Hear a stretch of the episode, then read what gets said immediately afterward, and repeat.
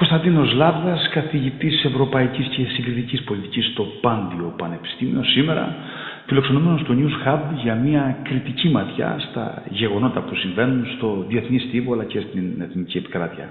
Κύριε Λάβδα, καλώς ήρθατε στο News Hub. Ευχαριστώ για την πρόσκληση. Σας χαιρετώ από Αθήνα. Θα ήθελα να ξεκινήσουμε από τα διεθνή και πρώτα-πρώτα με το διάγγελμα Πούτιν. Τι σημαίνει η μερική επιστράτευση και πώς αυτό ε, αντανακλάται και πώς αποκωδικοποιείται, αλλά και για το θέμα του δημοψηφίσματος ήθελα να πούμε δύο λόγια. Ας ξεκινήσουμε με την επιστράτευση. Τι μπορεί να σημαίνει αυτό στον διεθνιστήριο? Είναι μια κίνηση αρκετά υψηλού ρίσκου για το καθεστώς του Κρεμλίνου, με την έννοια ότι ε, ξαφνικά ε, καθίσταται ζήτημα στην ρωσική κοινή γνώμη, ε, επίγον ζήτημα, ανησυχητικό ζήτημα, ο πόλεμος, η ειδική στρατιωτική επιχείρηση, όπως ονομαζόταν μέχρι τώρα. Ε, και κατά συνέπεια αυτό σημαίνει ότι όλο και περισσότερο θα απασχολεί με τα θετικά και τα πολλά αρνητικά της ε, τη Ρωσία εσωτερικά. Γίνεται δηλαδή από ένα δευτερεύον θέμα Ε, μείζον ζήτημα για τη Ρωσία. Αυτό από μόνο του μπορεί να δημιουργήσει προβλήματα μεσοπρόθεσμα στον Πούτιν. Απ' την άλλη μεριά μην ξεχνάμε ότι το διάγγελμα είχε και δύο έμεσες αλλά σαφέστατες αναφορές. Η πυρηνική ισχύ της Ρωσίας. Ως γνωστόν η Ρωσία έχει σχεδόν πέντε χιλιάδες πυρηνικές κεφαλές, οι οποίες μπορούν να τις κατατάξουμε σε στρατηγικά αλλά και σε τακτικά πυρηνικά όπλα. Εν προκειμένου τα τακτικά είναι αυτά που μας ανησυχούν, είναι τα όπλα τα οποία μπορούν να χρησιμοποιηθούν στο πεδίο της μάχης για περιορισμένη, αλλά βεβαίως πάντα τρομακτική ζημιά στον, στον εχθρό. Με ό,τι αυτό συνεπάγεται μετά για τη μόλυνση περαιτέρω περιοχών κτλ. Άρα υπήρξε και ένας έμεσος πενιγμός ότι αν η Ρωσία πιεστεί και πρέπει να αμυνθεί, τότε θα χρησιμοποιήσει όλα τα μέσα και γνωρίζουμε τι σημαίνει αυτό. Άρα το διάγγελμα έχει δύο στοιχεία πολύ σημαντικά. Πρώτον, η μερική επιστράτευση, που καθιστά όμως ταυτόχρονα, ξαναλέω, ε, το, το ουκρανικό μείζον ζήτημα για τη Ρωσία, εξού και οι προσπάθειες που είδαμε να φύγουν πάρα πολλοί νέοι άνθρωποι χθες και σήμερα. Και δεύτερον, η έμεση υπενθύμηση ότι δεν πάει να είναι μια μεγάλη πυρηνική δύναμη η Ρωσία, άρα ακόμα και αν έχει προβλήματα στο συμβατικό πόλεμο, ο οποίος βεβαίως δεν έχει τελειώσει, έτσι και θα κρατήσει πολύ, μπορεί να χρειαστεί να αξιοποιήσει το πυρηνικό της εμπροστάσεως, εικονώντας τα τακτικά βεβαίως, όχι τα στρατηγικά. Τα τακτικά πυρηνικά όπλα. Άρα είναι μια σημαντική καμπή. Ε, κλείνοντας να πω ότι ως προς αυτό το θέμα, το διάγγελμα σημαίνει ότι ο πόλεμος θα διαρκέσει μακρόν. Έτσι, αν το σκεφτείτε, το γράφω και στο χάρτη σήμερα, τρεις πλέον είναι οι δυνατότητες για τον Πούτιν. Πρώτον, να κλιμακώσει άμεσα, ελπίζοντας ότι μπορεί να κλείσει τον πόλεμο με μια τρομακτική κλιμάκωση, θα το δούμε αυτό. Δεύτερον, να διαρκέσει ο πόλεμος και να γίνει πόλεμος φθοράς επί μήνες, προς τα εκεί μάλλον πάμε. Ή τρίτον, να πάει σε μια διαπραγμάτευση που όμως, αν πάει τώρα, αναγκαστικά θα κάνει υποχωρήσεις, γιατί δεν είναι καλή η φάση για τα ρωσικά συμφέροντα. Νομίζω τα δύο πρώτα. Το τρίτο είναι δύσκολο, γιατί θα σημάνει πλήρη απονομία. Πριν να πάμε, πριν να πάμε εκεί, γιατί θα το συζητήσουμε και στη συνέχεια της κουβέντας μας, ήθελα να, να, να μας πείτε πώς εκτιμάτε ότι εκλαμβάνεται αυτό το μήνυμα από τη Δύση. Δηλαδή, οι Αμερικανοί με την ανακοίνωση της επιστράτευσης για τριακόσιες χιλιάδες εφέδρους, πώς το εκλαμβάνουν αυτό? Έχει φανεί, ε, μέχρι στιγμής τουλάχιστον, και είμαι πάντα επιφυλακτικός, ότι στο συμβατικό πεδίο, ας αφήσουμε το πυρηνικό, στο συμβατικό πεδίο ο ρωσικός στρατός, οι ρωσικές ενόπλες δυνάμεις δεν είναι τόσο ισχυρές όσο κάποιοι, όσο κάποιοι νόμιζαν. Επίσης, μην ξεχνάμε ότι δεν πολεμάει η Ρωσία απλώς με την Ουκρανία σε ένα κενό. Η Ουκρανία στηρίζεται με πάρα πολλούς τρόπους από τη Δύση, όχι μόνο με οπλικά συστήματα, αλλά και με συμβουλές, με αξιωματικούς, με intelligence, έτσι, με πληροφορίες Ε, μυστικών υπηρεσιών, με δορυφορικές πληροφορίες κτλ. Άρα εκεί έχει φανεί ότι στο συμβατικό πεδίο ο Ρωσικός, οι ρωσικές ομάδες δυνάμεις τα έχουν βρει σκούρα, να το πω πάρα πολύ απλά, και γι' αυτό γίνεται η επιστράτευση. Ε, σίγουρα αυτό που κυρίως απασχολεί τη Δύση είναι ο υπενιγμός, όχι η επιστράτευση. Ο υπενιγμός ότι, ξέρετε, είμαστε και μια πυρηνική δύναμη με στρατηγικά αλλά και τακτικά πυρηνικά όπλα, τα οποία χρησιμοποιούνται πιο εύκολα, εν πάση περιπτώσει, εάν χρειαστεί. Δεν νομίζω ότι βρισκόμαστε εκεί ακόμα. Είναι μια υπενθύμηση του γεγονότος ότι σε τελική ανάλυση, σε τελική ανάλυση πρέπει να βρεθεί ένας κοινός τόπος όπου τα δύο μέρη να προσέλθουν σε μια διαπραγμάτευση, θεωρώντας πως το καθένα θα κερδίσει κάτι. Νομίζω είναι ότι αδύνατο, αυτό, αυτό που λέτε το έκανε και άμεσα. Νομίζω ότι το είπε και ναι. άμεσα, γιατί είπε ότι αν στριμωχτεί η Ρωσία θα χρησιμοποιήσει. Μα αυτό σας λέω. Υπάρχει αυτό το πράγμα. Άρα θέλω να πω ότι σε τελική ανάλυση, είτε αυτό γίνει σε ένα μήνα, είτε γίνει σε ένα χρόνο, είτε σε τρία, εάν έχουμε μια παγωμένη σύγκρουση, η οποία παγώνει αυτό το frozen conflict που λέμε, το οποίο μπορεί τελικώς να ξεπαγώσει μετά από δύο χρόνια ή μετά από είκοσι χρόνια. Σε τελική όμως ανάλυση δεν είναι δυνατόν να, να θεωρούμε ότι το ένα από τα δύο μέρη θα φαίνεται τελείως ηττημένο σε αυτή την ιστορία. Είναι πολύ επικίνδυνη αυτή η προσέγγιση κρατών. Με το δημοψήφισμα θέλω να μας πείτε τώρα. Έκανε μια ανακοίνωση ότι θα, θα διανεργηθούν δημοψήφισματα στις, σε τέσσερις περιοχές, στο Ντομπάζ.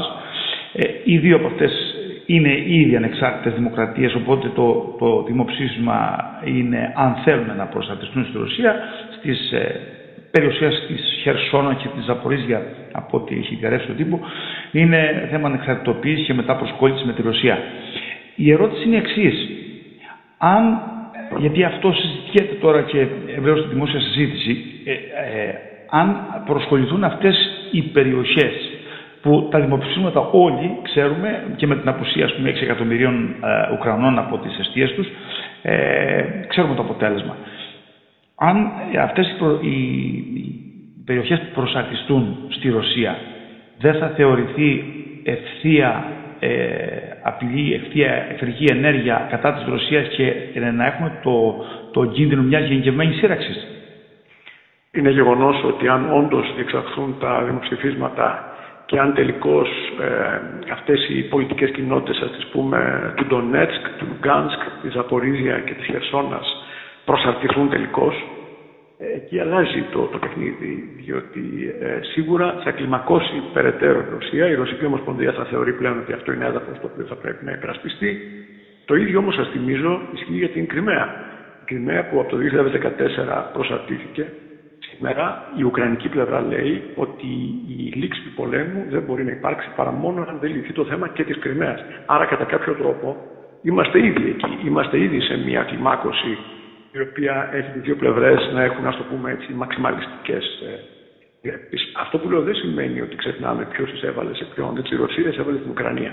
Επίσης όμως σημαίνει, για να έχουμε μια ιστορική οπτική, ότι είναι άλλο πράγμα να εισβάλλει η Ρωσία στην Δανία, έτσι, και άλλο πράγμα να εισβάλλει στην, στην Ουκρανία. Ε, παραμείνει επιτιθέμενος, καταδικάζουμε με κάθε τρόπο όπως οφείλουμε και, και πιστεύουμε ότι πρέπει. Αλλά ουσιαστικά, μακροϊστορικά, όλα αυτά είναι πόλεμοι των διαδόχων κρατών της πάλι ποτέ Σοβιετικής Ένωσης. Δυστυχώς, οι συμφωνίες του ενενήντα ενενήντα ένα ενενήντα δύο που κάλυψαν αυτά τα κράτη έχουν προβλήματα και κενά. Αυτό δεν δικαιολογεί την εγκληματική έτσι, εισβολή του Πούτιν. Σημαίνει όμως ότι μακροϊστορικά αυτό που βλέπουμε είναι ακόμα τις συγκρούσεις των διαδόχων κρατών της Σοβιετικής Ένωσης και μπορεί να κρατήσουν πάρα πολλά χρόνια. Και κάτι τελευταίο για να κλείσουμε το θέμα της ε, Ρωσίας. Η, η Κίνα που φαίνεται να είναι υποστηρικτής πίσω από τις κουρτίνες στις ενέργειες του Πούτιν έβαλε λίγο πάγο ως προς το θέμα του δημοψηφίσματος και, την, και το άνοιγμα αυτό, όπως και η Ινδία. Αυτό τι μπορεί να σημαίνει? Ε, η, η, σημαίνει δύο πράγματα για μένα. Πρώτον, πάω στην μεγάλη εικόνα ότι ζούμε σε ένα ήδη πολυπολικό κόσμο. Δεν έχουμε ένα νέο διπολισμό, όπως αφελώς λένε κάποιοι, η Δύση και απέναντι. Ε, ούτε η Δύση είναι αμιγώς μονοπολική, υπάρχουν διαφορετικές προσεγγίσεις. Αλλιώς σκέφτεται το Παρίσι, αλλιώς η Ουάσινγκτον, αλλιώς το Βερολίνο, έτσι, αλλιώς το Λονδίνο κλπ. Παράλληλα όμως και οι απέναντι εντός αγωγικών είναι διάφοροι πόλοι. Ο πλανήτης μας πλέον ε, αντιστέκεται σε αυτή την προσπάθεια, όπως έχω γράψει στο παρελθόν, διπολοποίησης, βίαιης διπολοποίησης. Η οπτική γωνία από την Ινδική Ομοσπονδία είναι διαφορετική, από τη Ρωσική Ομοσπονδία είναι διαφορετική, από την Κίνα είναι διαφορετική. Η Ινδία και η Κίνα, για να το, το πω σχηματικά έλλειψη χρόνου, δεν θέλουν να δουν έναν πόλεμο να κλιμακώνεται και να φτάνει σε, σε ανεπιθύμητα αποτελέσματα, αλλά δεν θέλουν να δουν και τη Ρωσία να ταπεινώνεται. Γιατί? Γιατί θέλουν να δουν αύξηση στο κατόφλι τους της δυτικής επιρροής. Θα ήθελαν ένα πόλεμο ο οποίος θα λήξει με ένα ισόρροπο αποτέλεσμα. Αυτό φαίνεται ειδικά στην Κίνα, η οποία επιμένει σε αυτό. Η Ινδία έχει ένα πρόσθετο ζήτημα το οποίο γνωρίζουμε καλά, προβλήματα με την Κίνα. Άρα, ε, ακόμα και στους μπρικς, στο εσωτερικό, ή στη Σανγκάη, για τον Οργανισμό Συνεργασίας της Σανγκάη, εκεί οι σχέσεις ε, έχουν συγκλήσεις, αλλά έχουν και αποκλήσεις, γιατί η Ινδία με την Κίνα έχουν μεταξύ τους προβλήματα. Κατά συνέπεια, θα έλεγα σχηματικά ότι δεν θέλουν να δουν τη Ρωσία να ταπεινώνεται, αλλά θέλουν να δουν τον πόλεμο να τελειώνει με έναν τρόπο ο οποίος είναι, όπως είπα, ισόρροπος και αυτό. Είναι δύσκολο αυτή τη στιγμή να γίνει για τον απλό λόγο ότι κανένα από τα δύο μέρη, ούτε το Κίεβο ούτε η Μόσχα, έχει άμεσο κίνητρο να πάει σε διαπραγμάτευση. Και τα δύο πιστεύουν ότι αν συνεχιστεί ο πόλεμος θα έχουν κέρδη. Άρα θα συνεχιστεί ο πόλεμος. Πάντως, ε, πολύ σωστά κάνετε και το εντοπίζετε αυτό ότι δεν είναι γραμμικά τα πράγματα, ούτε επίπεδα. Και ε, να προσθέσω κάτι στο ότι η, η, η Κίνα μαζί με την Ινδία έχουν μεταξύ τους προβλήματα και ότι έχουν φτάσει και σε επίπεδα θερμών επεισοδίων στα σύνορά τους με νεκρούς και εντάσεις μικρής κλίμακος. Λοιπόν, ε, θέλω τώρα να πάμε στο, στο εξής. Ε, ένα σύστημα της Μιλιέτης έδωσε πληροφορίες ότι θα ξεκινήσουν απευθείας πτήσεις από τη Ρωσία, μέσω αυτού ερχόμαστε λίγο στα εσωτερικά τα δικά μας, στα κατεχόμενα. Που αυτό ε, εμέσως είναι μια de facto αναγνώριση. Τι προεκτάσεις υπολογίζεται ότι θα έχει αυτό και αν συνδέεται αυτό ως αντίδραση με, το, με την άρση του εμπάργου των Αμερικανών στην Κύπρο. Είναι σαφές ότι όπως εξελίχθηκε η Ρωσο-Ουκρανική σύγκρουση, η Ελλάδα, όπως ήταν αυτονόητο, βρέθηκε στον πυρήνα των πολιτικών αποφάσεων. Η Ελλάδα είναι μέρος και του ΝΑΤΟ και της Ευρωπαϊκής Ένωσης. Αυτό ε, και πάλι όπως αναμενόταν δεν άρεσε στη Ρωσική Ομοσπονδία, το Κρεμλίνο αντέδρασε. Και αυτή τη στιγμή έχουμε την Τουρκία, η οποία βρίσκεται σε μια σχέση, όπως έχω γράψει από χρόνια, ανταγωνιστικής συμπληρωματικότητας με τη Ρωσία, η οποία προσπαθεί να εκβιάσει τη Δύση. Ε, γιατί αισθάνεται σωστά ότι είχε έναν αναβαθμισμένο ρόλο. Να σας θυμίσω ότι μόλις ε, χθες ο, ο, χθες το βράδυ ο Τζέικ Σάλιβαν, ο σύμβουλος Εθνικής Ασφαλείας του Λευκού Οίκου, ε, τουίταρε ευχαριστώντας την τουρκική κυβέρνηση όχι μόνο για, την, για το ρόλο της στον σημαντικό σε σχέση με την επισητιστική κρίση, αλλά και για τη χθεσινή τη διαμεσολάβηση, διαμεσολάβηση την πετυχημένη για την ανταλλαγή αιχμαλώτων μεταξύ Ουκρανίας και Ρωσίας. Το λέω αυτό διότι ε, πρέπει να θυμόμαστε ότι η, Ρωσία, η Κίνα, με συγχωρείτε, η Τουρκία αισθάνεται αυτή τη στιγμή ότι έχει ένα βαθμισμένο ρόλο. Προσπαθεί να τον εξαντλήσει, έχοντας κάποια το μάτι, κάποια δεντελεσμένα τα οποία θέλει να πετύχει. Η Ρωσία θα τη βοηθήσει όσο μπορεί. Η Ρωσία θέλει βεβαίως το ρήγμα στο ΝΑΤΟ μεταξύ Ελλάδας και Τουρκίας να ενισχυθεί. Όσο περισσότερο μεγάλο γίνεται το ρήγμα, αν μπορούσε να φτάσει και η σύγκρουση, τόσο καλύτερα για τη Μόσχα. Κατά συνέπεια, η Μόσχα θέλει μια σύγκρουση κάποιας μορφής μεταξύ Ελλάδας και Τουρκίας για να αποδυναμωθεί το ΝΑΤΟ, ειδικά σε αυτή την κρίσιμη φάση της σύγκρουσης της Ρωσο-Ουκρανικής.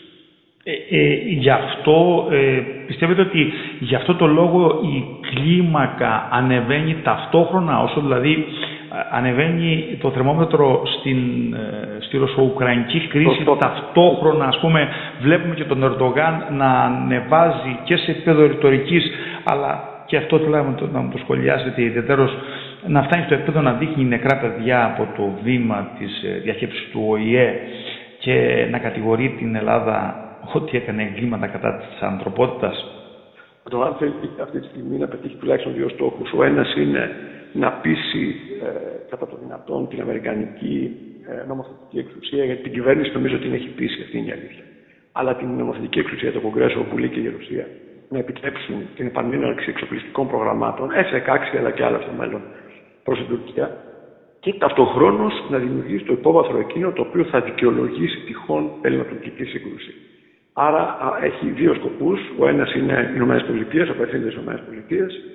Και ο άλλος είναι η προετοιμασία ενός υπόβαθρου για να νομιμοποιηθεί μια σύγκρουση ε, Τουρκίας-Ελλάδας. Γνωρίζει βεβαίως ότι αν υπάρξει μια καθαρή επιθετική ενέργεια της Τουρκίας απέναντι στην Ελλάδα σε αυτή τη συγκυρία του Ρωσο-Ουκρανικού πολέμου, όλοι θα αντιληφθούν ότι κάνει το χαρτί στον Πούτιν. Έτσι. Όταν μια χώρα του ΝΑΤΟ επιτίθεται σε μια άλλη χώρα του ΝΑΤΟ, είναι σαφές ότι φροντίζει τα συμφέροντα της Ρωσίας σε αυτή τη φάση.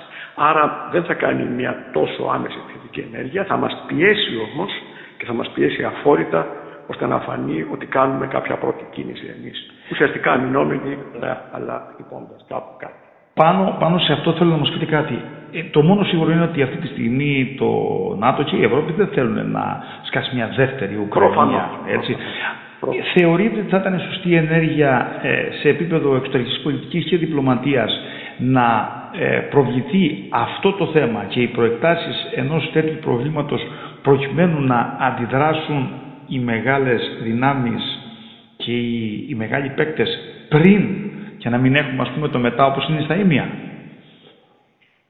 Είναι σαφές ότι για μας είναι απόλυτη αναγκαιότητα να παραλαμβάνουμε κάθε μέρα ότι η μαξιμαλιστική πολιτική της Τουρκίας απέναντί μας μπορεί να οδηγήσει σε διάλυση της νοτιοανατολικής πτέρυγας του ΝΑΤΟ.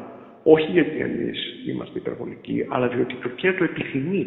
Δεν είναι θέμα ατυχήματος, όπως λέμε συνέχεια. Η Τουρκία αυτή τη στιγμή φαίνεται ότι θέλει να βοηθήσει τη Ρωσία δημιουργώντας ακόμα μεγαλύτερες ρογμές στο εσωτερικό του ΝΑΤΟ. Και αυτή πρέπει να είναι η δική μας επιχειρηματολογία. Όχι ότι κινδυνεύουμε από ένα άτυχημα, αλλά ότι η Τουρκία πάει να διαλύσει το ΝΑΤΟ, πιέζοντάς μας να αντιδράσουμε όταν, για παράδειγμα, κάνει υπερπτήσεις. Πόσες υπερπτήσεις, αφήστε την παρατηρία στον αέριο χώρο, που είναι μια άλλη συζήτηση. Πόσες υπερπτήσεις αποδέχεται, αποδέχονται οι ΗΠΑ, η Βρετανία, η Γαλλία, η Ρωσία, η Κίνα. Ελάχιστες. Ε, αν οι υπερπτήσεις ε, ε, ενταθούν και δεν ξέρουμε τι εδάφη θα αφορούν, εκεί θα πρέπει κάπως να αντιδράσουμε ως κυρίαρχο κράτος. Είναι αυτονόητο. Αλλά θέλω να πω ότι δεν θα είμαι ατυχήματος. Πρέπει να, να, να λέμε στους συμμάχους, φίλους και εταίρους ότι η Τουρκία θέλει να προκαλέσει σύγκρουση και ενδεχομένως διότι θέλει να διαλύσει την νοτιοανατολική πτέρυγα του ΝΑΤΟ. Αυτή είναι η κίνηση. Πιστεύετε ότι διαμορφώνεται ένα τέτοιο.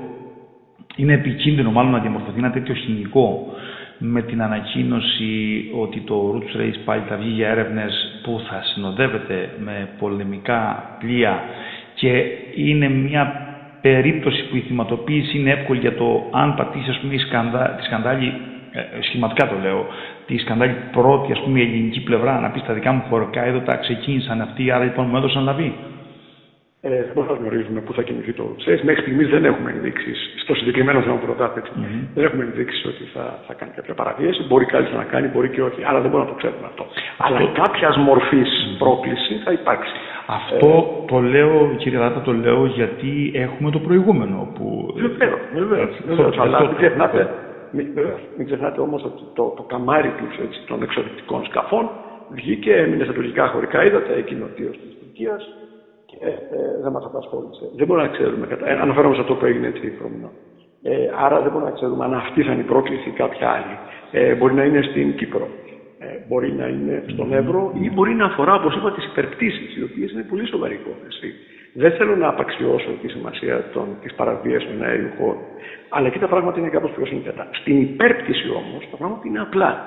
Δεν είναι δυνατόν ένα οπλισμένο σκάφος, ε, αεροσκάφος τουρκικό να πετάει πάνω από ελληνικό έδαφος. Αυτό είναι αδιανόητο.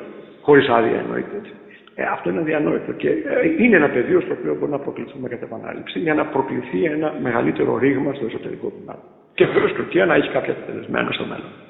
Ε, Κλείνοντας, θέλω να μας, ε, να μας κάνετε μια εκτίμηση για το πώς, πώς μετουσιώνεται η επιθετική ρητορική της, πολιτική, τα, της πολιτικής τάξης και λέω σύσσωμες της πολιτικής τάξης, γιατί ομονοούν στην επιθετική ρητορική όλα τα κόμματα και της αντιπολίτευσης, εν αντιθέσει με τα δικά μας που βρίσκουν ευκαιρία, ας πούμε, ιδιαίτερα στα αριστερά κόμματα, είτε να μην ψηφίσουν εξοπλισμούς, είτε όπως το γεγονός με τους τριάντα οκτώ λαθρομετανάστες στον Εύρο να το αξιοποιήσουν για να κάνουν αντιπολίτευση, που θα έπρεπε, ας πούμε, στα εθνικά θέματα να υπάρχει η γραμμή. Πώς αυτό μεταφέρεται στην κοινωνία και σε επίπεδο Τουρκίας. Αν δηλαδή γίνεται μια έμεση προετοιμασία όταν ακούνε διαρκώς τις, ε, οι αρχές ότι θα έρθουμε νύχτα και θα έρθουμε μέρα και παρόμοια, και πώς αυτό ε, ε, μεταφράζεται, μετουσιώνεται από την ελληνική πλευρά. Πολύ καλή ερώτηση. Κοιτάξτε, δυστυχώς υπάρχει μια οπτική γωνία, να την πω έτσι, στο, στο εσωτερικό της ελληνικής συζήτησης που λέει ότι διαφορές υπάρχουν, πρέπει και εμείς κατά κάποιο τρόπο να βάλουμε νερό στο κρασί μας κτλ. Ε, εκεί δυστυχώς γίνεται μια παρανόηση, ελπίζω καλόπιστα. Η Ελλάδα που έχει κάποια δίκαια, έχει κάποια ενδεχομένως άδικες απόψεις όπως κάθε χώρα. Έτσι. Δεν είναι αυτονόητο ότι ό,τι λέμε είναι, είναι σωστό και δίκαιο. Όμως η Ελλάδα δεν έχει επεκτατικές διαθέσεις, δεν δηλώνει απέναντι στην Τουρκία. Η Ελλάδα θα μπορούσε να ζει σε ένα εθνικό, δεν θα πω καν εθνικιστικό, εθνικό όνειρο, να σκέφτεται πως η Σμύρνη υπήρξε ελληνική, ότι η Καρνασσός υπήρξε ελληνική, ότι η Κωνσταντινούπολη υπήρξε ελληνική, ότι η Κύπρος και η Τένεδος και πάει λέγοντας. Δεν λέμε αυτά όμως εμείς, όπως λέει η Τουρκία και μάλιστα χωρίς βάση για μας. Εμείς προσπαθούμε να φτιάξουμε ένα μέτωπο μιας σταθερής ύπαρξης και παρουσίας στις θάλασσές μας και προσπαθούμε να αποκρούσουμε αυτό το νέο αφήγημα, το πολύ επικίνδυνο, το επεκτατικό της γαλάζιας πατρίδας, η οποία αναγκαστικά περνάει από εμάς. Έτσι. Γιατί το τι κάνει η Τουρκία στον Κάφκασο, προσπαθεί να κάνει, τι κάνει στη Συρία, είναι ένα μείζον θέμα, αλλά δεν μας αφορά άμεσα. Η γαλάζια πατρίδα περνάει από εμάς όμως. Εκεί λοιπόν εμείς είμαστε τροποντινά αμυνόμενοι. Και αυτό πρέπει να είναι κατανοητό και στα πολιτικά κόμματα και στην ελληνική κοινή γνώμη. Θυμάμαι προεβδομάδων ήμουν σε ένα πάνελ τηλεοπτικό και ένας δημοσιογράφος μου είπε: ναι, εντάξει, γιατί είχα πει ότι δηλητηριάζεται η τουρκική κοινή γνώμη και είναι δύσκολο μετά να το πάρουμε πίσω. Ε, και μου είπε: ναι, αλλά και η ελληνική κοινή γνώμη δηλητηριάζεται εθνικιστικά. Δεν είναι ακριβώς έτσι. Εγώ δεν βλέπω πολλούς Έλληνες να λένε πάμε να πάρουμε τη Σμύρνη, Αρχίζει όμως και δημιουργείται στην Τουρκία η διάθεση να πάρουν τη Σάμο και δεν ξέρω τι άλλο. Κατά συνέπεια πρέπει να είμαστε σαφείς. Εμείς κινούμαστε καταρχήν στο πλαίσιο διεθνούς δικαίου. Επίσης όμως, απέναντι σε μια επεκτατική Τουρκία, είμαστε αμυνόμενοι. Και αυτό πρέπει να είναι σαφές σε όλους τους Έλληνες και να αφήσουμε τις αυτοπροοδευτικές φανφάρες ότι και οι δύο πρέπει να βάλουν νερό στο κρασί τους. Είναι επικίνδυνο, πρέπει να υπάρχει μια εθνική γραμμή, σε ένα πλαίσιο δημοκρατικό πλουραλισμού εννοείται, και να την κατανοήσουμε αυτή την εθνική γραμμή. Η Ελλάδα αυτή τη στιγμή δεν ζητάει ούτε την Αλκανασό, ούτε τη Σμύρνη, ούτε την Ήμρο και την Τένεβο, ούτε την Κωνσταντινούπολη. Η Τουρκία ζητάει. Κύριε Λάβδα, διαφωτιστικότατος, με ολοκληρωμένο πλαίσιο, θα ήθελα να σας ευχαριστήσω θερμά. Και για εγώ την παρουσία σας εδώ στο News Hub. Για την πρόσκληση, για την πρόσκληση. Να είστε πολύ καλά. Ευχαριστώ πολύ. Γεια σας.